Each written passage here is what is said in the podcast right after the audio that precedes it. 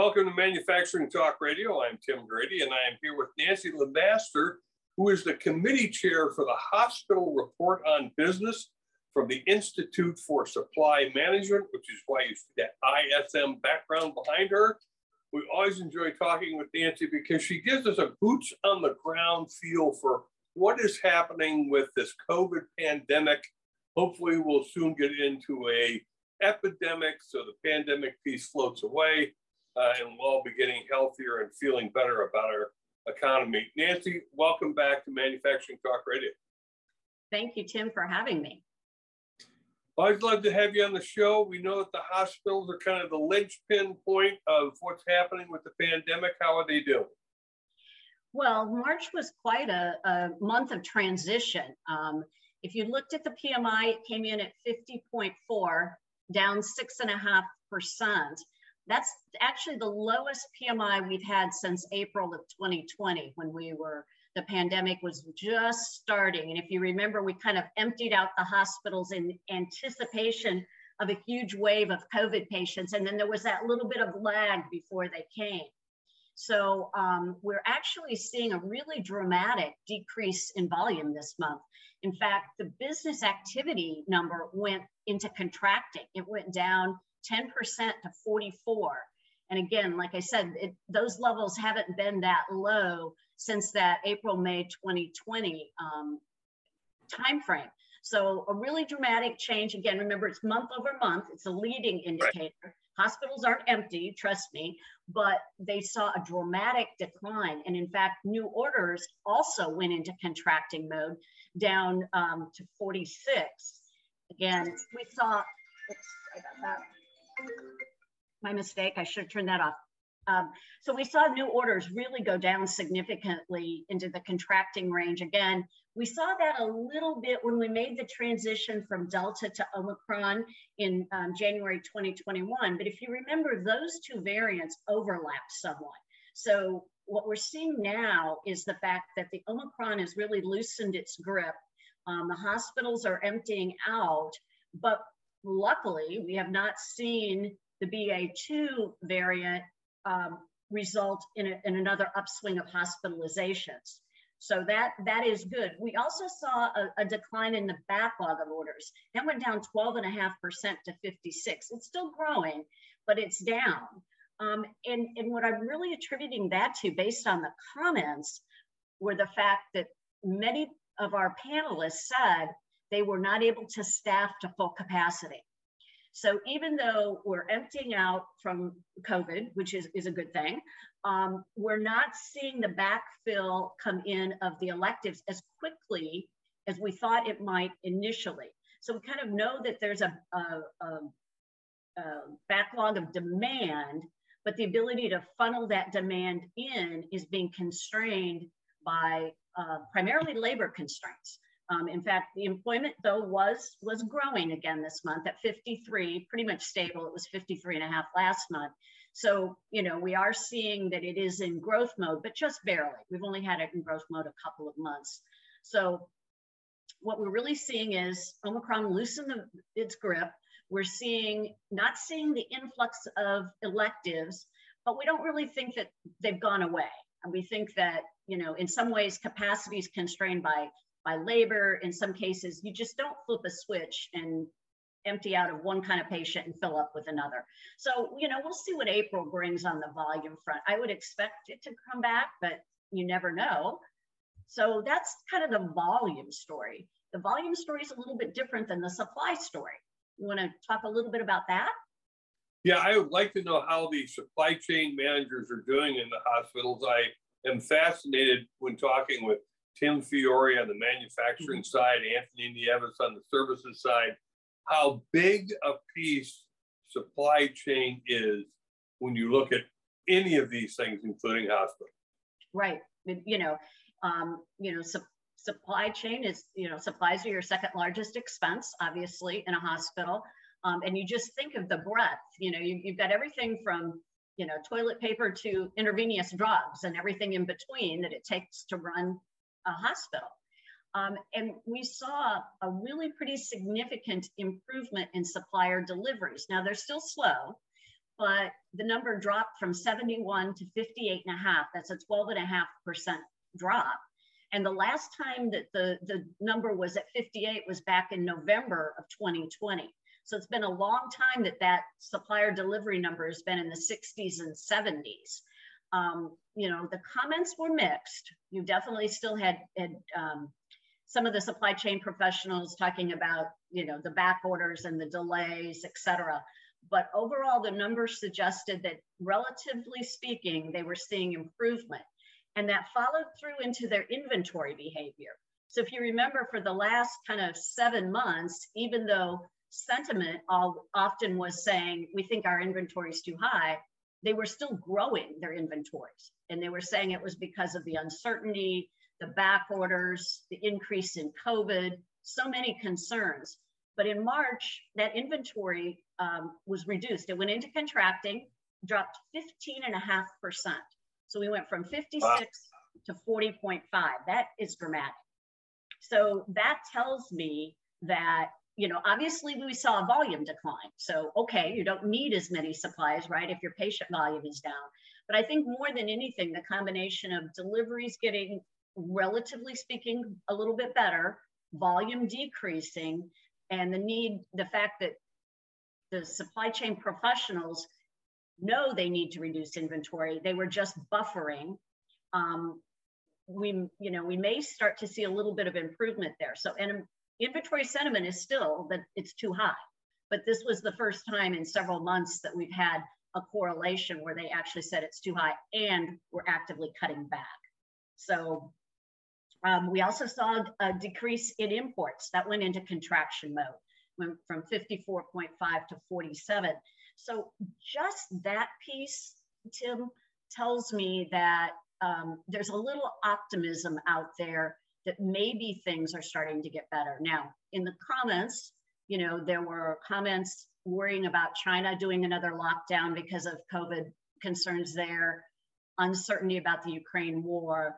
Certainly not saying we're out of out of the woods, but at least for one month, we had a little reprieve. Um, no, no reprieve on the pricing though, just like you saw with Tim and uh, Tony when you talked with them. You know, pricing remains very high. Um, you know, in, in growth mode, although it, it grew a little bit slower this month. So we'll, we'll take any little bit of new, uh, good news. Pricing overall was at 73, down two and a half percent. And we saw a slight decline in farm, pharmacy pricing, 58 versus 61 and supplies 71 versus 75 and a half. So we saw a little softening, but those are still very high, high levels. And, you know, it's been, you know, over two years since we've seen any price decreases since before COVID. So a lot of pricing pressure, a lot of labor cost pressure on the hospitals right now. Nancy, I'm just curious. I don't know if you'll have this at your fingertips, but I'll ask um, in the pricing category, I know that in the manufacturing and particularly the services side, which includes retail, uh, if prices go up until demand drops, and then prices either stabilize or begin to decline. What causes prices to either stabilize or decline in the hospital sector? Well, it, there's a lot of somewhat similarities there. Um, you know, again, competition. If we've got enough competition, I always say we need at least three suppliers to, to generate any sort of competition for in the pricing range and demand. Demand will sometimes bring it back down. Pricing is, is um, very difficult to bring down in the hospital environment. It seems like, you know, you, you asked one month when I was talking about pharmaceuticals being so high, and I said, well, they raise their prices every January and July. And you said, why do they do that? I said, because they can. Um, you know, many are sole sources. You know, it's very hard. Other than you know, what hospitals spend a lot of time looking at is utilization. Are we utilizing the most cost-effective supply? Are we using it in the right way? Likewise with pharmaceuticals. So a lot of times, because hospitals can't directly impact the price of the item, they look at how to how to modify the utilization to reduce their costs. But you know, we would look to the same factors of competition and demand. If we can reduce our demand, if COVID stays under control and our demand for PPE comes down, the supply goes up, it's the same dynamic there. Nancy, do some of the hospitals, particularly maybe the rural hospitals, uh, use generics in place of name brands to keep their costs down? Oh, absolutely. I, I mean, I think across all hospitals, you know, you've got um, whether it be generic drugs, where we're constantly looking at, you know, do we have that opportunity? When do we have that opportunity? When does something go off patent and we can move? Or um, again, we compare supplies. You've got a brand name, and then you maybe have a private label uh, product. So distributors and group purchasing organizations often um, develop private label products that you would then compare with a brand name. So a big part of what goes on is, is evaluating that quality, evaluating when is it more cost effective to use a generic, um, pretty much an ongoing process that supply chain professionals do on a, on a regular basis. Uh, I'm just curious also in the hospital sector is maybe different from uh, the other two sectors. The comments tend to be a little more unique uh, what are you reading from your respondents and how they feel things are at the moment? Yeah, so I, I think that um, there's a lot of hesitancy right now. I mean, we've we've been through this how many times where it seems like COVID retracts, and then we, you know, two months later, you know, we get hit again with another variant, another wave. Um, so I, I, I really sense uh, some trepidation of, of, is, you know, are we kind of there this time?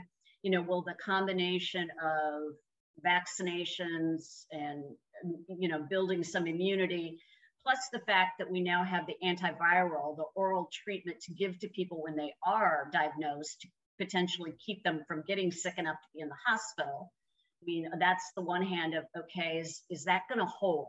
and then how do we bring back these electives so i see it as a time where you know people kind of want to exhale but but they're not there yet and the the storm clouds like i said with china and the russia ukraine war you know have people worried that we're, we're just not there in terms of getting the supply chain untangled where we could then finally maybe get some relief on pricing so i, I would put it as um, you know, somewhere between hesitant and maybe cautiously optimistic that yeah. we can smooth things out. I, I just think that, you know, some of these long trends are really long-term trends like we've talked about and i know tim has talked about you know the labor pool isn't going to fully bounce back. We've had a significant number of retirements. This is a problem before the pandemic but the pandemic really brought it to light that you know we have a declining population. And so and if we don't also have any immigration and we have a declining population, you know, where are the workers going to come from? And so I think a lot of hospitals are are spending a lot of time, probably like other industries, really looking at how can we start influencing kids in junior high and in high school to think about a career in in healthcare and how do we do a better job of creating training programs for some of these obviously you need very formal education programs for pharmacists and doctors and nurses, but we have a lot of technical positions. And, and how do we make sure that we're uh, growing the base of, of employee, uh, potential employees? Yes, that's going to be a challenge. As you say, we do have a shrinking population. That's just kind of the first time this has occurred in the United States in living memory. Right. So it will it'll be a significant challenge has there been any improvement that you've been able to uncover in terms of healthcare workers being able to work uh, on one side of St. Louis and then cross the river and work on the other side of St. Louis, which happens to be in Illinois versus Missouri? Uh, you know, um, no, not really, not seriously. I think there are some individual states that are, are making it. It is part of a recommendation that the American Hospital Association made to Congress, you know, in terms of, um, you know, we've been talking about the idea that there are a variety of kind of what I call public private uh, initiatives going on where uh, the government is, is looking and talking to various uh, organizations, professional organizations to look at how we can improve the supply chain long term for another pandemic.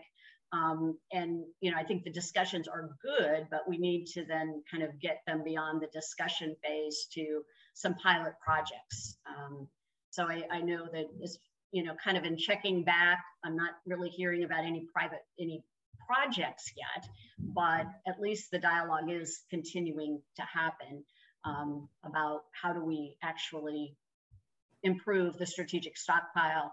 How do we how do we do a better job of do we incent onshoring of of manufacturing and make it more than a uh, a crisis response but it, make it sustainable ongoing i think those those conversations are happening again I'll, I'll feel better when i see a few pilot projects out there Yes, I would agree. Certainly, it's not particularly easy to come up with a, uh, a national policy in anything right. and a national health care certification where I could work in any state in the union will take, I'm sure, several years to develop.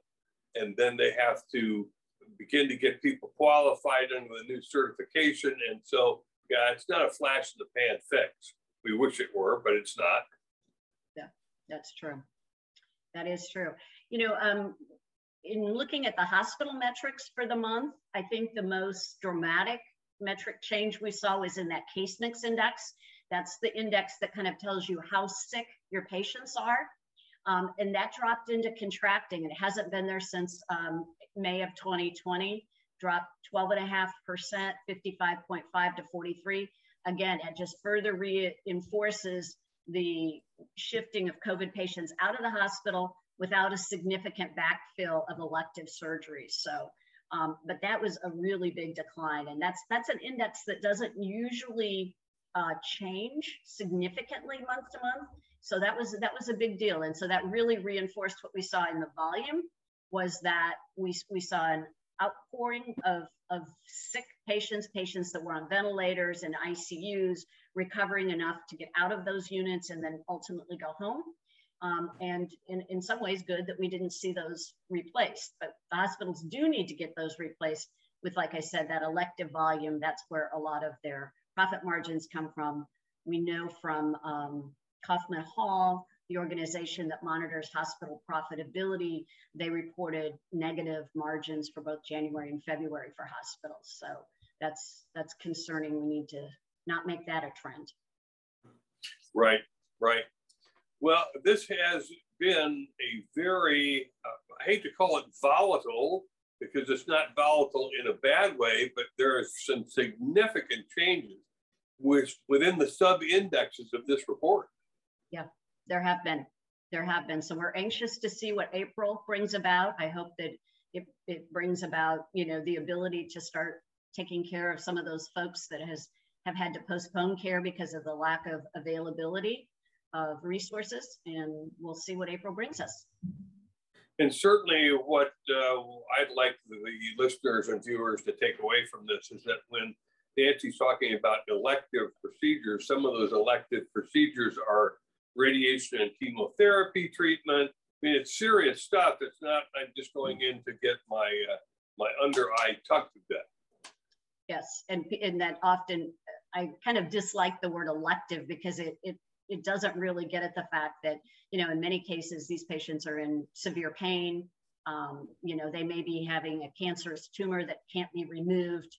Um, yeah, they're serious procedures, you know, they just are not life threatening. That's really the difference. If they're not life threatening, then they're considered elective.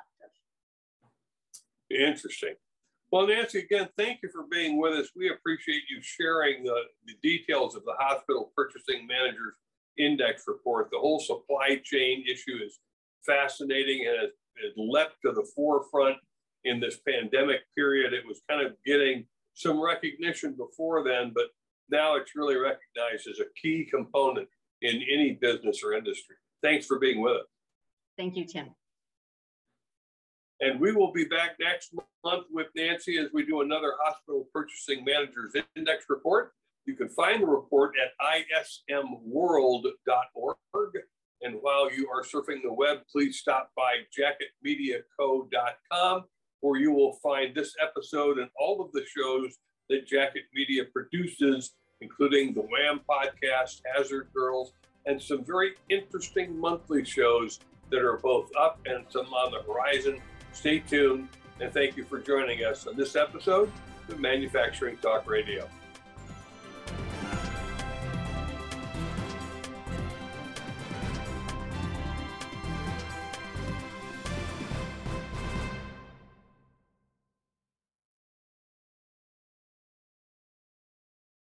This podcast is a part of the C Suite Radio Network. For more top business podcasts, visit c-suiteradio.com.